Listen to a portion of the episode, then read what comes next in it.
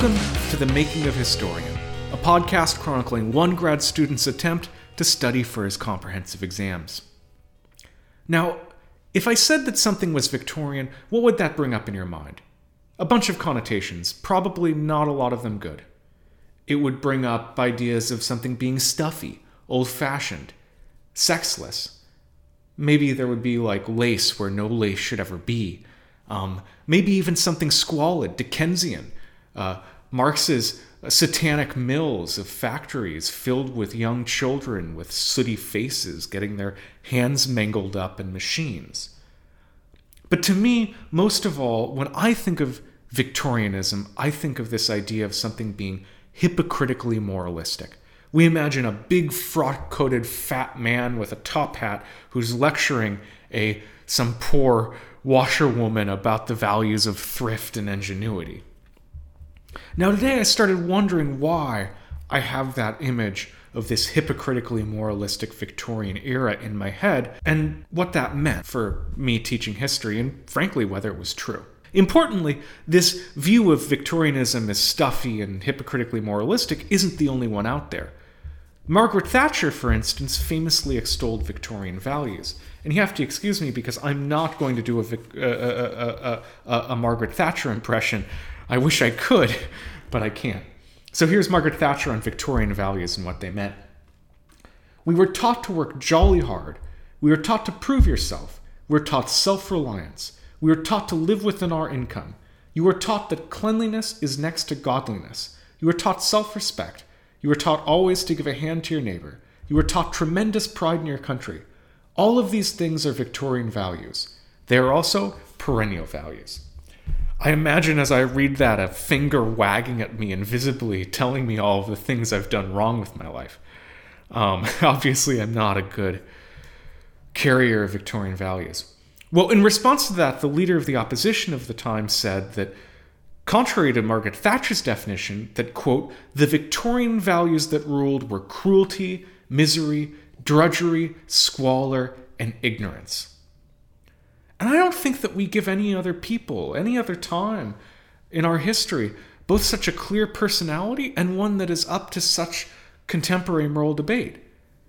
And I wonder why. Why why do these Victorians seem so so stuffy, so so annoying? So I've been thinking about this all day, and I, I have two ideas of why the Victorians might have provoked so much contemporary ire. The first is that the Victorians took themselves so very, very seriously. I mean, and we're not even going to talk about their mawkish prose and all the little Dorrits of the world and all the, the, the weeping sentimentality of it all. No, the Victorians thought of themselves as heavily moral.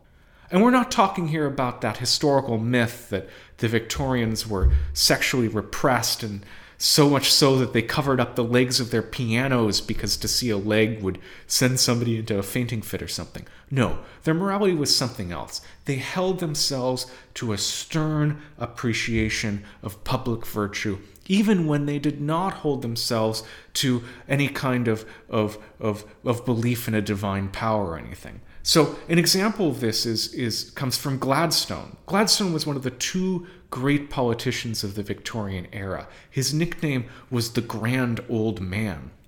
I mean, imagine how big of a politician you have to be to get the nickname of Grand Old Man. Um, and so Gladstone was was was this this symbol of, of of of intense moral probity, and after his death, a diary was discovered where he recorded all of his indiscretions, his lapses, kind of frequent into masturbation, his obsession with prostitutes. He wouldn't have sex with the prostitutes as far as we could tell. He would take the prostitutes and welcome them into his home and, and, and ply them with Bible tracts. Um, when the immorality got too much for Gladstone, he'd do more than just record it in his diary. He'd whip himself to beat the sin out of him. Now, my first reaction, maybe your first reaction into hearing this is to just think of that hypocritical morality, to think, oh God, look at this dude. Just get over yourself. Nobody cares about you masturbating so much that you need to whip yourself over and over again. But there's so much more noteworthy here than simply an old man who likes ogling prostitutes so much that he feels guilty about it. First is the fact that he's writing all this down in his diary at all. For Gladstone, it seems he himself was an object of moral reform. He was doing the same thing to himself that the liberal state did the, to the rest of the populace. He was surveilling himself, he was chastising himself. And maybe this is the second reason that the Victorians seem to us to be so hypocritical, because they brought their dark side up into the public so often in order, ideally, that it could be improved. I mean, the whole idea of the liberal state was to send out commissioners to to find out the the, the problems with the world and then to get civil society to do something about it. You see this so much that I, I, I, I can't even think of a good example. I mean, well, with slavery in the in the beginning of the 19th century, you have groups of reformers who who want to abolish the slave trade and slavery all over the world. And what do they do? Well, they document the the abuses and the injustices of the slave trade. They publish uh, uh, uh, pamphlets showing how cramped the uh, uh, slave ships were. They publish statistics showing how many people died in the slave trade. They publish stories of, of, of, of slaves showing how, how, how, how dehumanized they got. And they campaigned after all of this publication was done, after public opinion was changed, they campaigned for government to do something about it. I mean, one of the reasons why we have such good data about the conditions of many working people in factories is because people at the time were freaked out about the working conditions of people in factories. I mean, after there were things like uh, uh, collapses in mines that killed children, the Victorians went out and they had a commission. They investigated stuff, they generated facts. But I mean, there's a dark side to all this this publicizing impulse could could often get out of control. Um, one of the big moments of this publicizing impulse is the the, the new journalism. Um, in the new journalism, a bunch of intrepid writers in, in London um, would go off from the middle class and upper class areas and explore the dark continent. That's what one of them called it, literally the dark continent um, of London um, the bad parts of town, the East End, where this the super super super poor people lived, and they would write about it. They'd bring back stories of the moral decay. Um, in the 1880s, this led to a series of moral panics about uh, what was happening in, in right under the noses of of, of the British uh, uh, metropolis. Um, one of the, the most notable was set off by the journalist W.T. Stead, who wrote a series of articles called the maiden tribute of modern Babylon. And in this, he, he went over to the, the, the brothels of the East End and he uncovered this seedy underbelly where rich and powerful men were going off and deflowering young women, selling them into white slavery, ruining their lives, leaving them in pits of pregnancy and death. The article caused a huge sensation.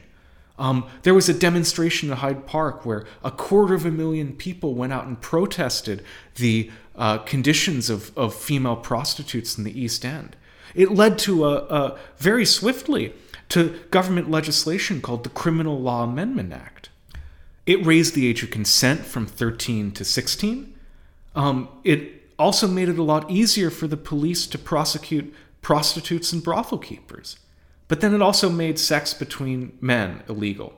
There were also civil society pressures that, that happened in response to this. There were social purity groups. There were vigilance associations who scoured the streets trying to reform prostitutes. But, I mean, Stead was probably overblowing it. He probably made a lot of the stuff up. And in a weird twist to this story, he was actually imprisoned on kidnapping charges after it turned out that in a fit of excitement and, and moral reform that he went off and he purchased a 12-year-old from someone. Now there's another moral panic that W.T. Stead got into that you probably know a lot better, and that's Jack the Ripper. Happened only about 3 years later. And in this, we have a similar sort of situation. This idea of a dark evil happening in the, in the wild streets of London. something that was happening to the unprotected woman who was who was by the cruel fate of the modern world thrust into the public to sell her body. It was made public by a series of grisly descriptions in, in, in the press, each with, with, with drawings and, and vivid descriptions and anatomical details. And the moralized stories about the murder placed in the press gave fear to people that was probably not entirely justified. But maybe that's not the real reason why we get so grumpy at the Victorians. Maybe that that that overreach, that that moral panic isn't isn't what irks us. Maybe it's the fact that they were so cozy, that they were so sure of themselves and their morality, that they were so certain that by uncovering these things that good could be done, when to us it is so clear that their coziness and their certainty and their prosperity was based on an unequal economic system. An economic system that crushed people both at home and abroad. I mean, we can just look at the people who surround these eminent Victorians, at the washerwomen, the beggars, the cotton spinners who choked to death on cotton dust, the miners killed by collapsing mines, the prostitutes, and of course, the Victorians were all conscious of this. They all made tons and tons of, of, of, of, of writing that was wringing its hands about these abuses. But reform came too slow, or perhaps it came not at all. Maybe that's why we're so grumpy at the Victorians because they, like us, are conscious of the injustices of their uh, uh, society. And they, like us, despite that consciousness, failed to do anything great to change it. So, thanks for listening today. Uh, I hope you had fun. I had some fun. Thanks as always to Jonathan Lear, who uh, gave us our wonderful intro and outro music. You can find his album Reflection on Bandcamp. Uh, a link to that is on our website, historian.live, where you can also find show notes that include links to all of the books that I read today to get all of this wonderful information out to you. Uh, we're also up on iTunes. Um, you can search for us, Making of Historian, find us. If you like it, rate us and review us. It actually really, really, really helps so I'm told by all the other podcast presenters who urge their listeners to rate and review.